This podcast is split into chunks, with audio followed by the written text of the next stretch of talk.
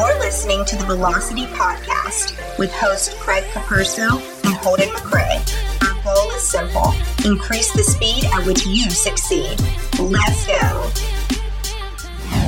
All right, guys, this is Craig and Holden on the Velocity Podcast. And this topic is coming in from uh, the repeated questions that I get online right now with everything going on with gyms being shut down across the United States. And I think we're getting a little reprieve at this point in time. We're shooting here in September.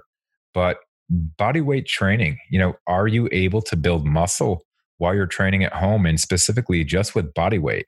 You know, there's the the calisthenics guys right now and if you look at them, they're they're pretty muscular. If you look at some of these guys that do a lot of the body weight training, you know, they they look like they're ripped. They look like they're going to the gym and maybe they're supplementing their workouts with some strength stuff at home.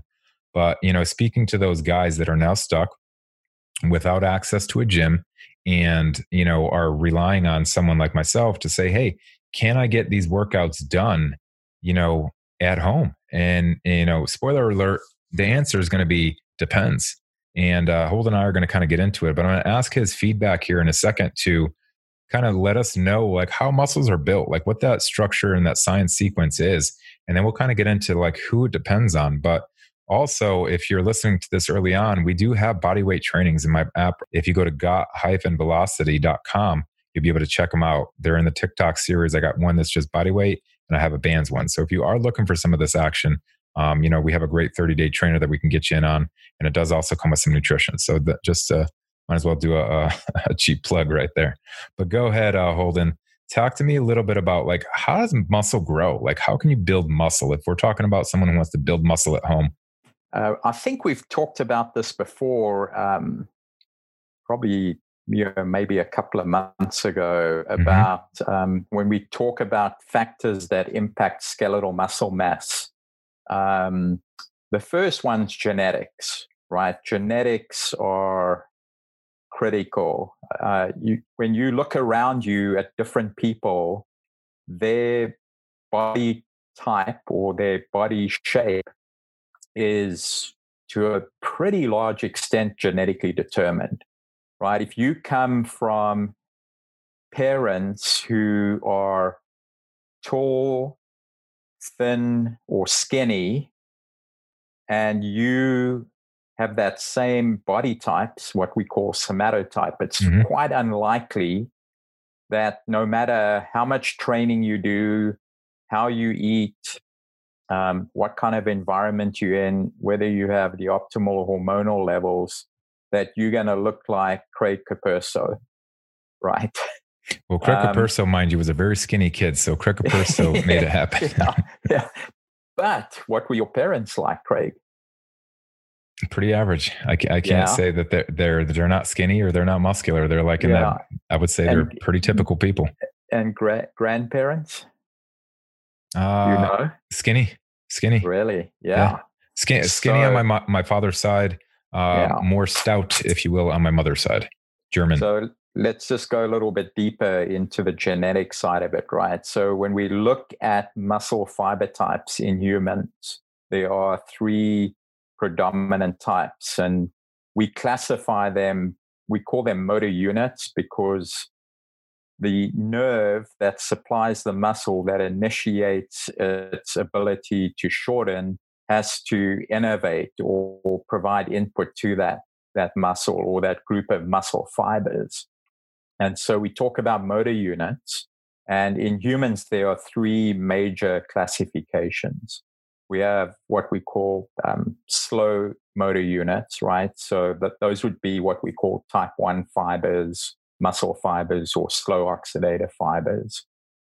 Then we have the fast fibers or fast motor units, and they're very fatigable. That means uh, when they initiate um, a contraction in the muscle, they generate high forces, but they fatigue really quickly. Mm-hmm. So when they repetitively stimulated, they don't last very long. So you can think about running a 400 meters as hard as you can. You know, most people are able to run very fast times on a 400 meter event, generally, not always, but in general, they would have a high proportion of fast fatigable fibers.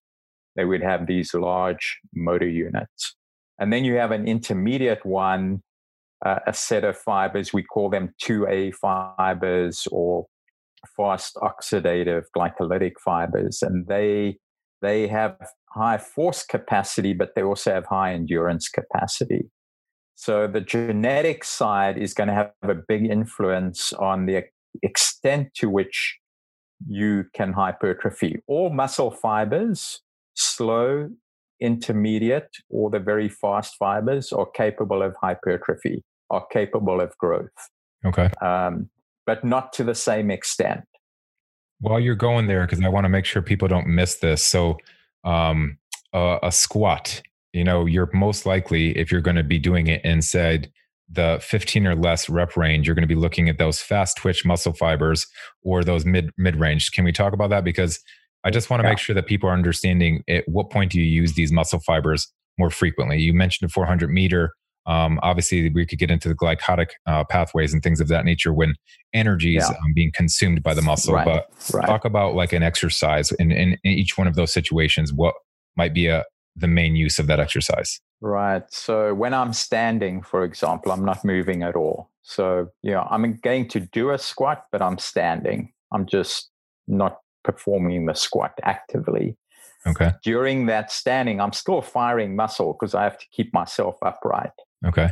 And so most of the motor units that are active during standing are going to be slow motor units. Okay. They, what we call these, they have high endurance. I can stand for eight or nine hours a day. I'm going to get tired, but I'm not going to collapse onto the ground. Right.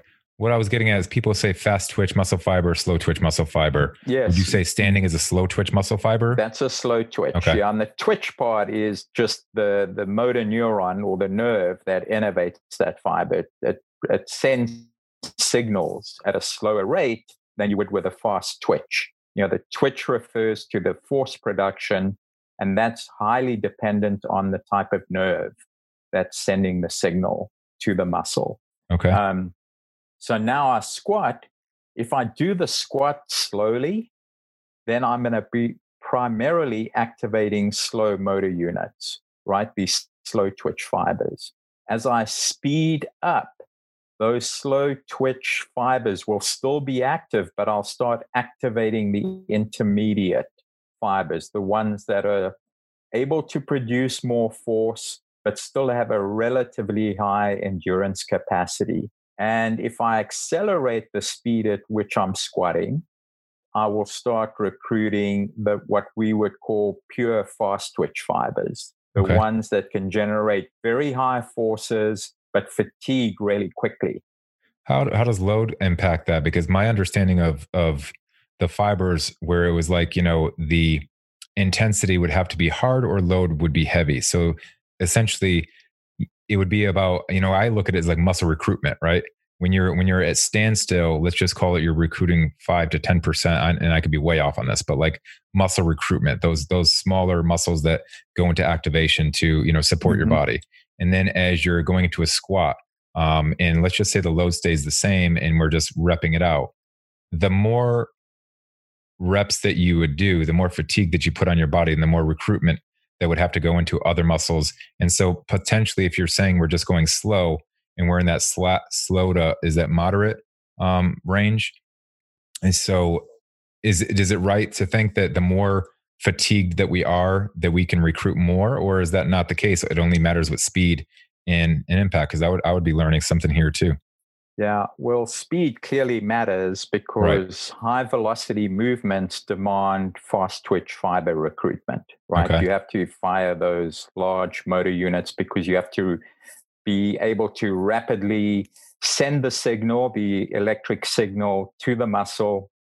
have it relax and then be keep sending it right we have mm-hmm. this high frequency of sending so speed is important we're going to recruit more of those fast fibers which have high force output as we increase the velocity of shortening as we increase that but the same also happens with load you know you talked about load earlier so i will not be able to move the same load. So let's say I'm doing a back squat and I have a, a barbell on my back.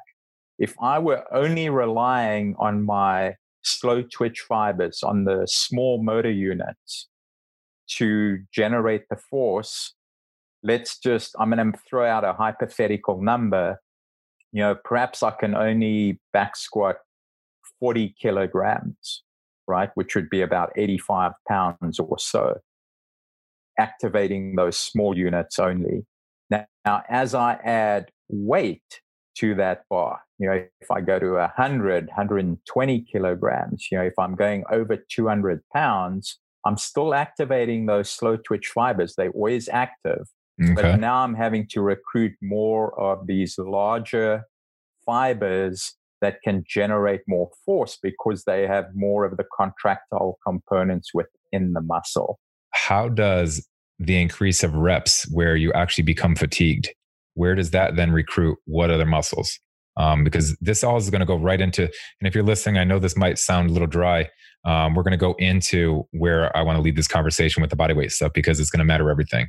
And so if I can get out of Holden the, what I think to be true, uh, it'll matter everything for your body weight program. Yeah. So remember these small muscle fibers, you know, what we call slow twitch fibers are not fatigable. Well, they are fatigable, but pretty much they have very, very high endurance.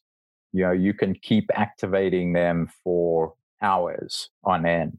Okay. But as you've, you know, as we've now talked about, if let's say I'm at 80 kilograms and I did one rep, yeah, you know, it's probably a lot of all my, you know, a lot of slow twitch and some of those intermediate fibers that can generate high force. But now I go to, okay, I'm going to do 10 reps with that weight. Slow fibers are still active because they, you know, essentially not fatigable. I have to start recruiting more of those intermediates and maybe even a few of the very large, what we would call fast twitch, right? Or type 2X fibers. Now, if I go to 20 or 30 or 40 reps with that same weight, the slow twitch is still active. I have a lot more of those intermediate fibers activated. And now I'm recruiting a lot more of those high force muscles. Because of the fatigue that's occurring in my intermediate fibers, I'm having to activate those fatigable ones. So what you're saying there, and I think there I think there's something different because I just had a epiphany. So like walking, we're talking about the slow muscle, you know, muscle fibers. And if if Metron tells me that, you know, between a let's call it a 15 and a 16 per minute per mile pace is walking, okay? Mm-hmm. We could do that all day mm-hmm. long, you know, for the yes. most part. And yeah. so and so what I just had a brain explosion in my head right now is it's okay, those aren't going to stop. In my head, I always I always thought that muscles would get fatigued and that you stop using them. No, you just said that we're always using them.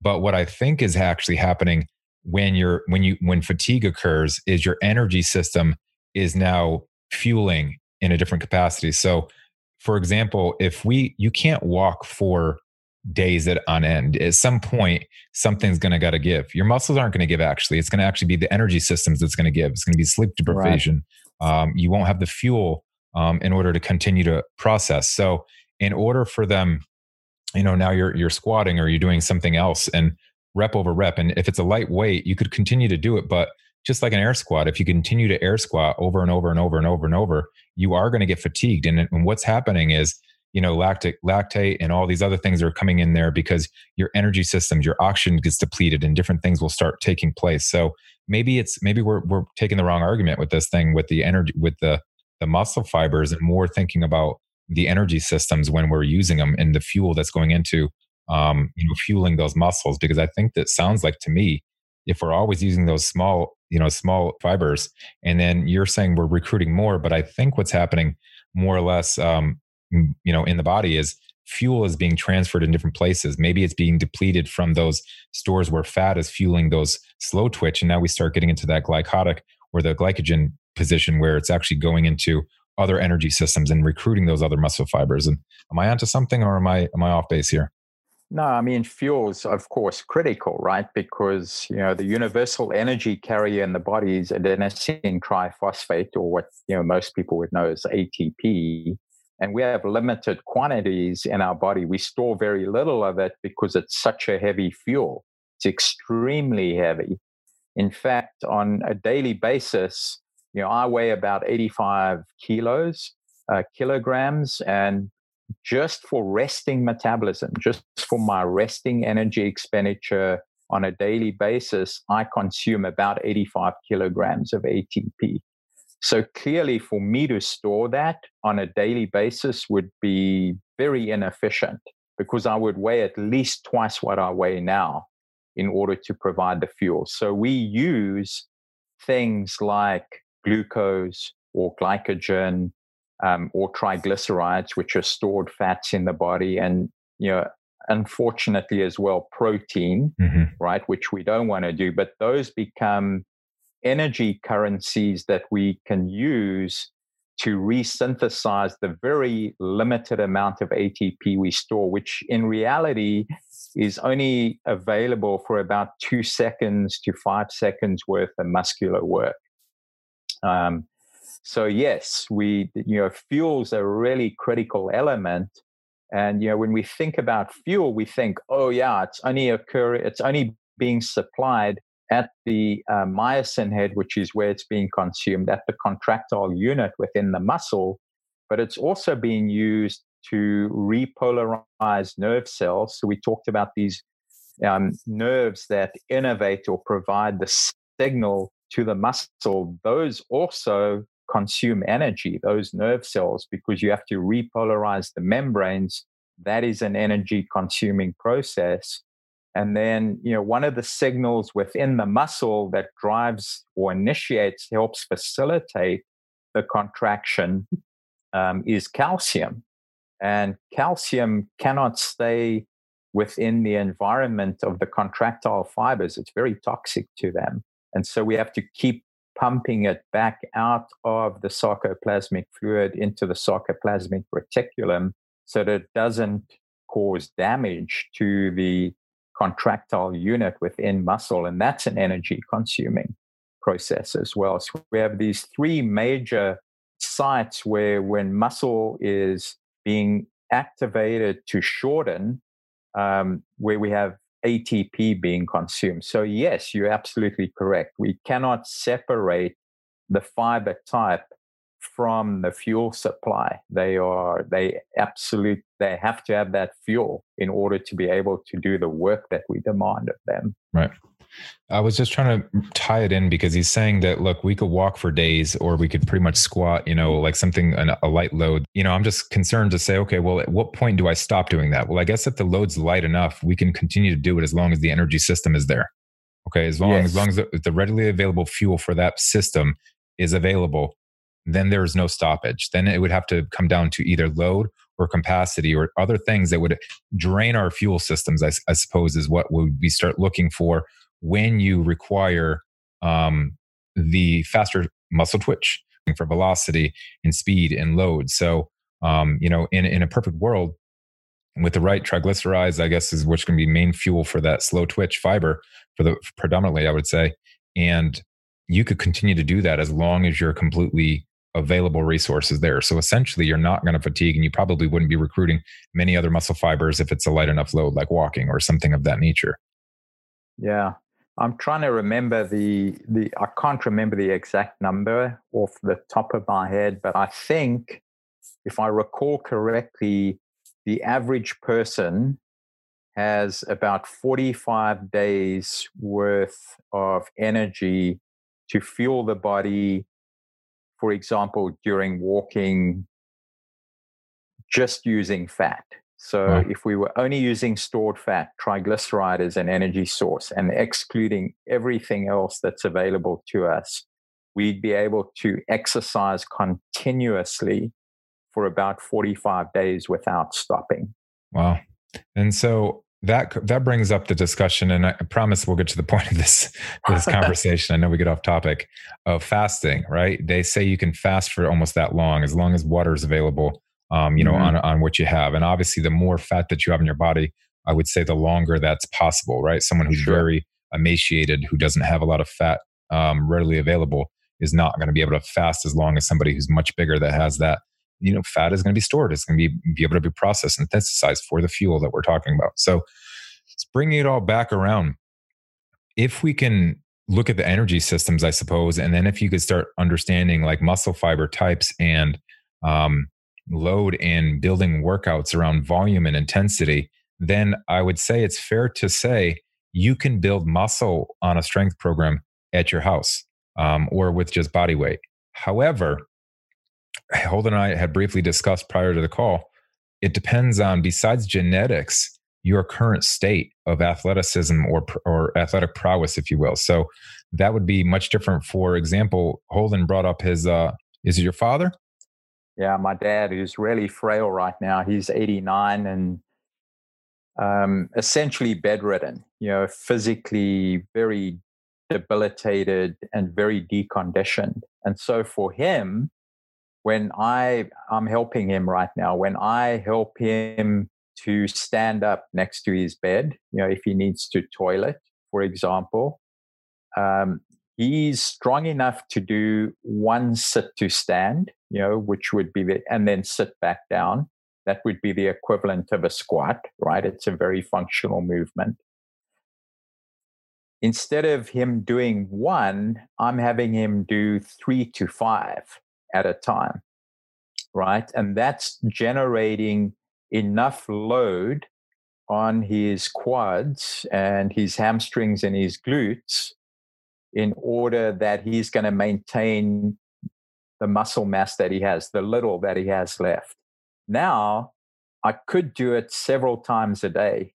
So for him, if he's eating adequate amounts of protein in his diet, um, if he's nutritionally sound, then adding five, you know, three to five sit to stands, instead of doing it once a day, I might do it three or four times a day. Definitely, he's going to be able to increase the amount of contractile protein present in his skeletal muscle in his legs.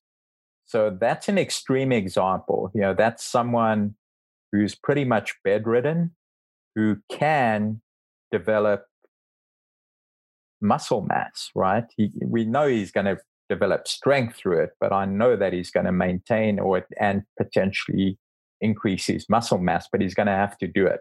So that's an extreme example, you know, at the very low end of what I would call functionality.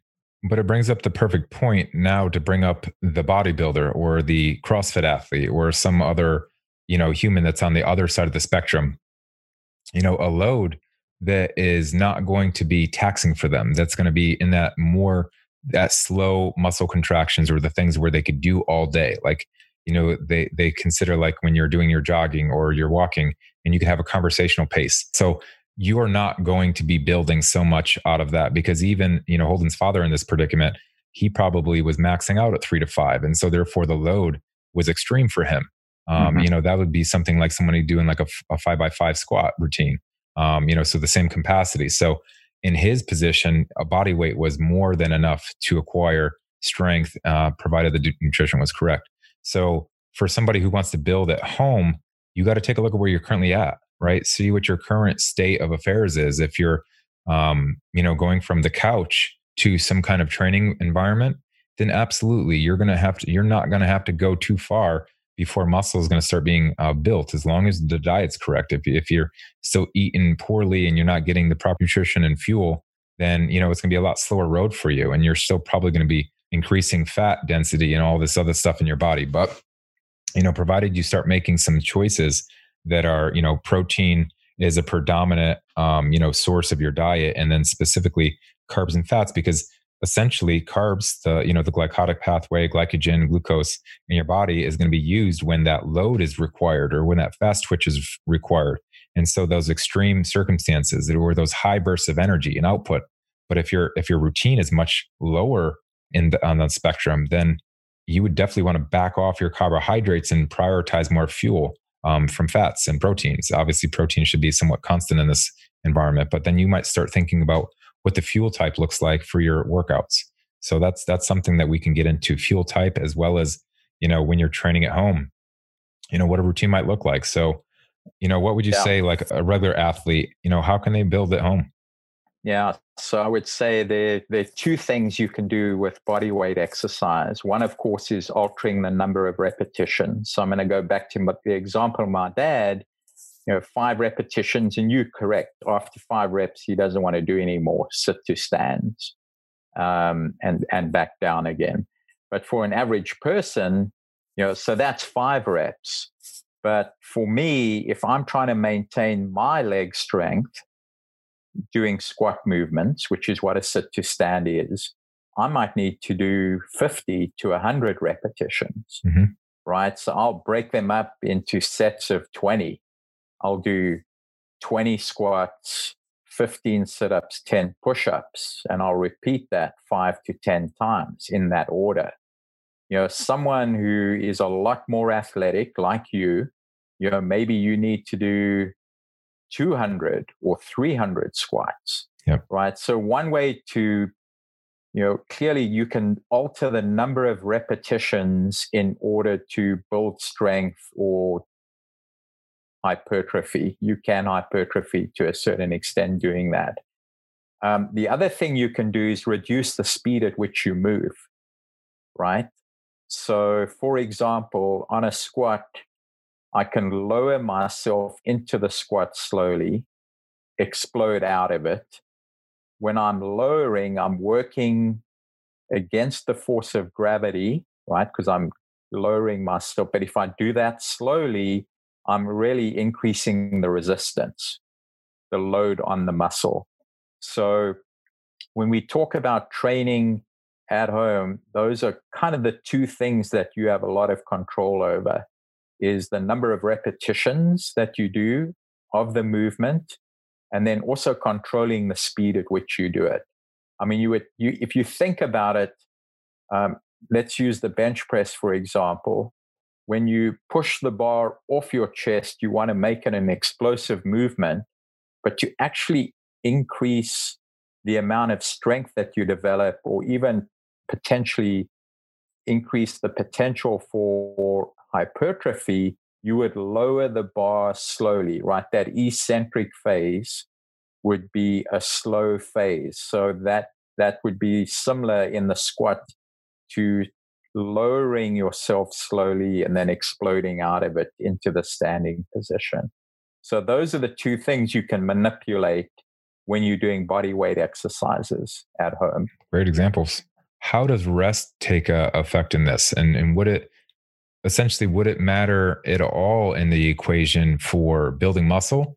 I certainly know it can help in increase of calories burned and different, we call that intensity. But, you know, how does rest play that time? So, like, if you're always fatigued, so let's just say you do an air squat till fatigue, which let's let's put a number on it. You feel like that 80%, 90% threshold has been hit.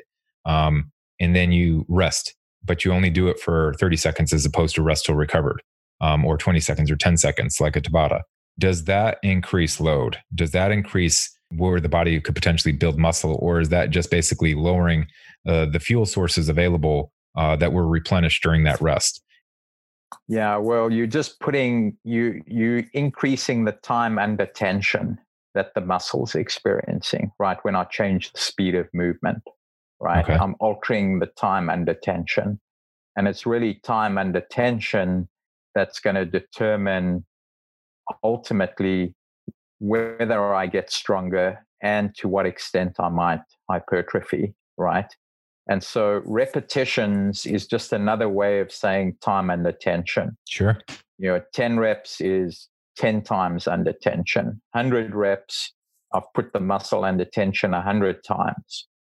Slowing the speed of movement, more time under tension than increasing the speed of movement right? Less time and attention. So, yeah, I think one way to look at it, you know, we we're talking independent of rest periods between maybe doing a set of 20 squats, mm-hmm. you know, with a recovery period. We're just looking at total exposure of the muscle to a loading force. Okay. How much load total am I applying to that muscle? because the load I apply ultimately determines, or the amount of load I apply ultimately determines how much stronger I get and to what extent the muscles go to hypertrophy, assuming everything else is equal. Sure. So the reason I bring that up is I have multiple different programs, and a lot of times I'll use time and rest as an intensity factor of your your training. And intensity is probably being used loosely here because intensity could mean load or you know things of that nature. So when you look at rest, I would say it has much more place in when you're when you're making short rest periods. And this is obvious to most people, but some people will do these body weight trainers at home and they'll have very short rest periods and things of that nature. So essentially, if you want to, you know, maintain your fitness, I would say it might be a good idea to have a program that's going to, you know, just keep your body fat lower because you're burning more calories in your session by decreasing rest times. But uh, in in Holden's example, rest has no bearing in a, in a weight load program um, in this position because like if you just look at my programs hvt reloaded the rest capacity is much larger um, usually it's rest till recovered um, when strength and, and size is a priority because you want to basically push the load or push that that many, as many reps as possible the volume mm-hmm. um, so therefore you're recovered and when i say recovered it's not essentially the muscle itself it's it's actually those the energy systems being recovered to fuel you know, it's not so much like he said, the muscles are going to fire, you know, as long as provided there's fuel there for them to fire. So, so could you, could you give me, cause I don't really understand, you know, the type of programming or I haven't been exposed to the type of programming you would give to somebody who's trying to build, you know, say a bodybuilder type program. So if you were doing squats, we've been talking about squats quite a bit. Sure. You know, what would a typical squat program look like with in terms of how many reps you would do and then what the rest period would be are we working with load or are we working with body weight um, let's just talk about load first okay yeah so my go-to building programs are usually around volume um, i'm definitely not a strength trainer i'm much more of a volume trainer however if you do something called heavy volume which is something more similar to german volume where like the loads around 100 doesn't have to be. I have it where basically I like my rep range to be maxed out at 18. Uh, that's my sweet spot that I found. If you can go is at max effort as as many reps as you can with a load that you could fail at around 18, and it's hard to get to that number. But once you figure out what that number is on paper, you do it. You just max out. So you go till till broke. And basically, when I say till broke, it means you squat until your form breaks, or you need somebody to help you get that set and essentially you're going through a lot of good things there you're going your your your volume is high so therefore you're building muscle we just said earlier that volume you know is going to help you build muscle your intensity is going to be high because it's going to be a moderately heavy weight that's going to have a fatigue factor in it.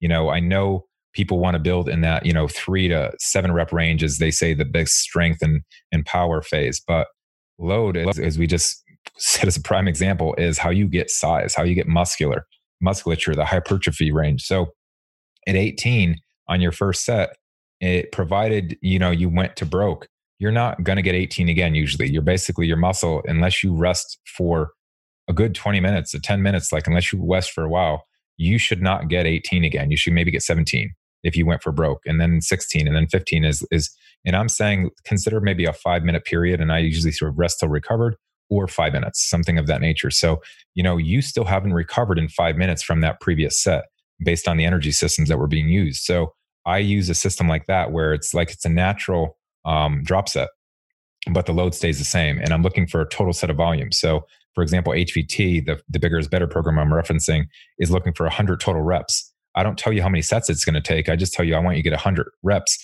but I want you to fatigue on your first set at 18. And you're going to use that same load for the rest of the set. You do that on all your major compound movements that's probably going to take you 20 to 25 minutes or so. So you're only doing one exercise for half your workout. And then I superset you on the rest of them to, you know, keep you going. But you do that, your legs will grow. You know, that kind of training will, will make you grow. So how can we take that same approach maybe on the body weight side? So what can we do there? Um, you know, if we look for maybe even that same rep range, like an 18. So maybe we're looking at like he said that jump squat or that something of that nature where you do a, a, a fierce, you know, vertical, and then you come down and decelerate, and some where you hit the ground, soften your knees a little bit, and then you go slow, slow, slow, slow, and pop up again. You're probably not going to be able to get too many of those without that fatigue going on. So I think, like you said, you're going to get some load, and you get that fast twitch fiber activated. So that's that's possibly a good go-to uh, program. Yeah, or it could be something. Let's just keep going on the squat squat here because I love squats. I think they're a great functional movement. You're activating the largest, you know, muscle groups in your body, so that's mm-hmm. awesome. Um, you know, it might be something just using what you were describing with, you know, the 18, you maxing out, and then you dropping down to maybe 15 on the next set, and then maybe dropping to 13 or 12 and so on. So with squatting, just using body weight and not trying to actually add the amount of stress that you put on muscle by doing what you said, which was, you know, jumping into the air, landing, and then squatting. Uh, you could do a 50, 40, 30, 20, 10 rep scheme, right? I'm going to go for 50 as quickly mm-hmm. as I can. I'm going to recover maybe do a 30 second recovery or 45 second recovery. And then on that minute, I'm going again for 40 reps as quickly as I can. I'm going to take a one minute recovery and then go for 30 as quickly as I can. So that would be the same thing. I'm lowering the number of reps for each set, but I'm trying to do it as quickly as possible. So that would be one way to do it. Now, again, I would just want to come back to time because I mean, I think a lot of people at the home are going to use that time variable. And essentially, I would only use that time variable when you want to prioritize weight loss or a leanness in my in my body. Not so much for, yeah. you know, the, the predominant start of this article or this episode was how can I build muscle? Usually people aren't looking to build muscle while they're reducing body fat. That's that unicorn effect that I talk about that really hard thing to do is build muscle, reduce body fat, which is possible right diet, obviously, in the right pr- training program. But we're we're stuck at home and we're trying to build, you know, somebody who's actually trying to build muscle um, and doesn't so much care about the body fat. You know, they're just maintain their body fat, build muscle. Um, would you still prioritize that rest in there like that, or would you really just focus more on the the the jumping, the action, the uh, you know the the volume approach? Yeah, well, you know, we we started out by saying, you know, it really depends on who you are, um, you know, what your genetics are, you know, uh, let's just take the genetics out actually. Let's just say what are your goals? You know what's your purpose for doing yep. it?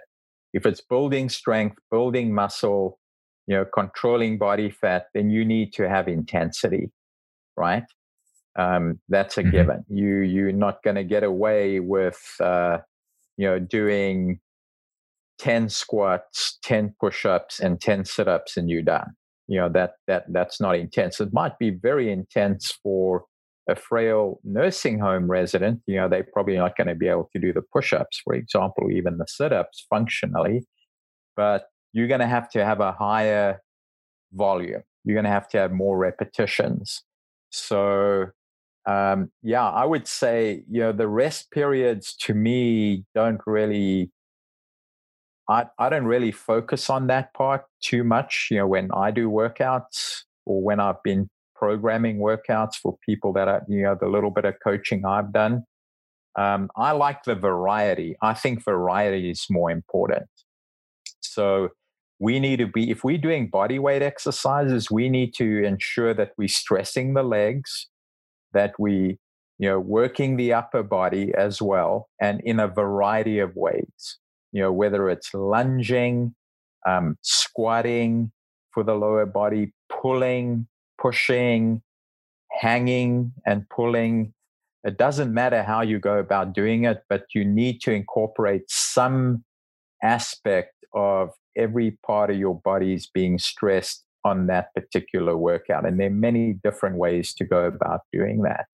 You know, varying varying the intensity, uh, varying the amount of time you spend on the workout. You know, it could be as short as seven minutes one day, or it might be out to 20 minutes on another day.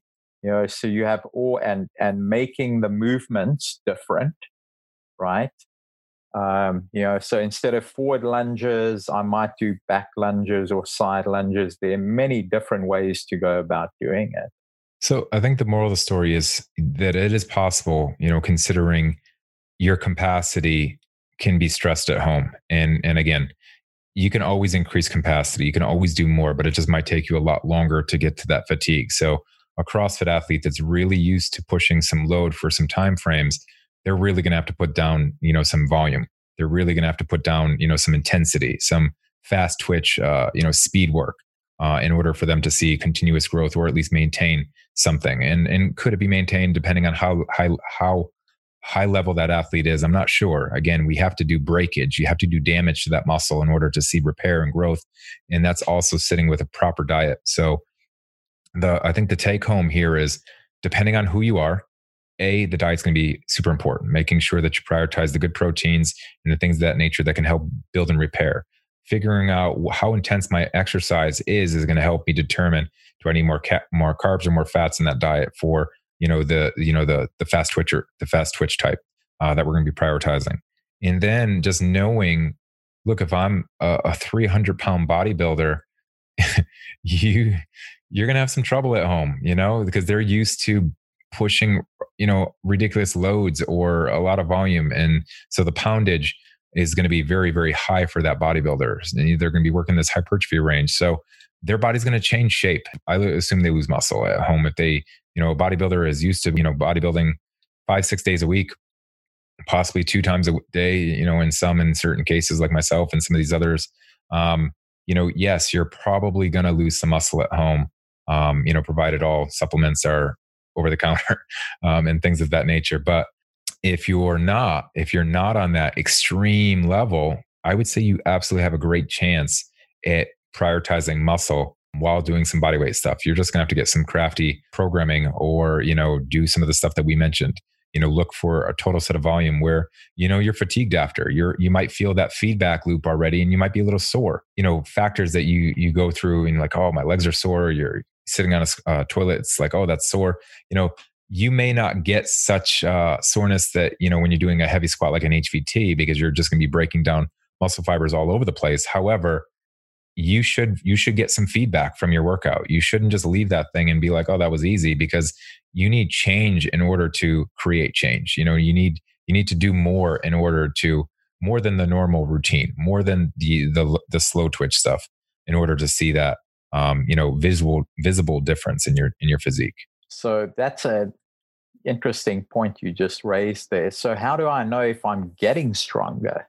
So, I've been at home for three months, haven't been able to get to my gym, or I'm about to start on a program that now that we've talked about it, you know, how am I going to measure whether I'm actually getting stronger just with body weight exercises?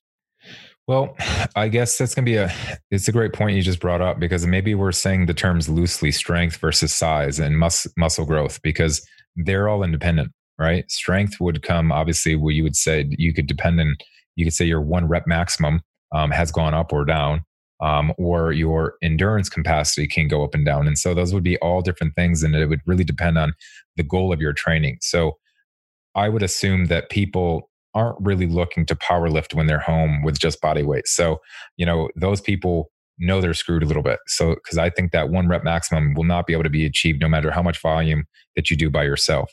However, I still think that you can build that musculature. You could still see some visible differences.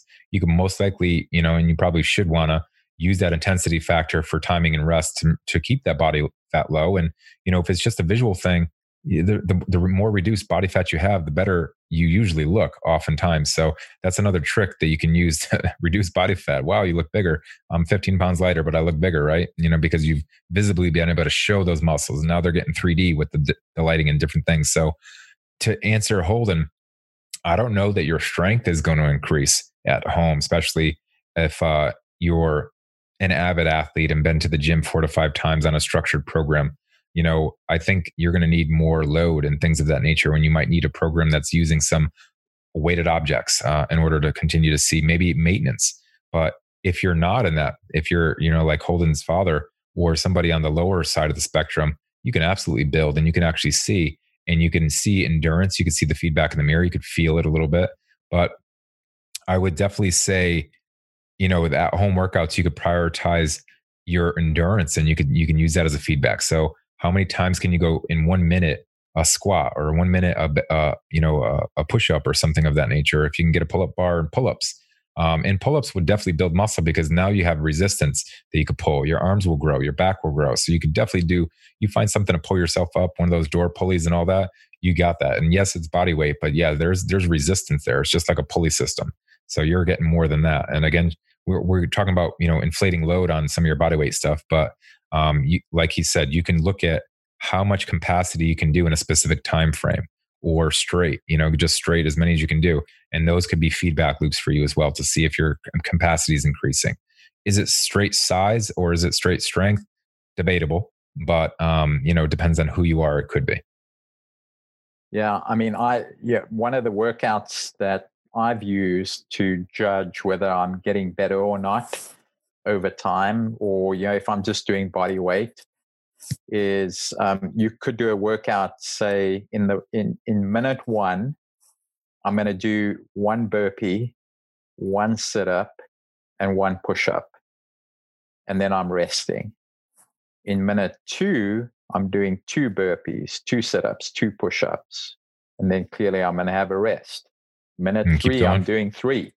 And my goal is I have to accomplish all three. So if I'm at 10, minute 10, I have to get the 10 burpees, 10 sit ups, 10 push ups done mm-hmm. within that minute, in the 10th minute, or else I'm out.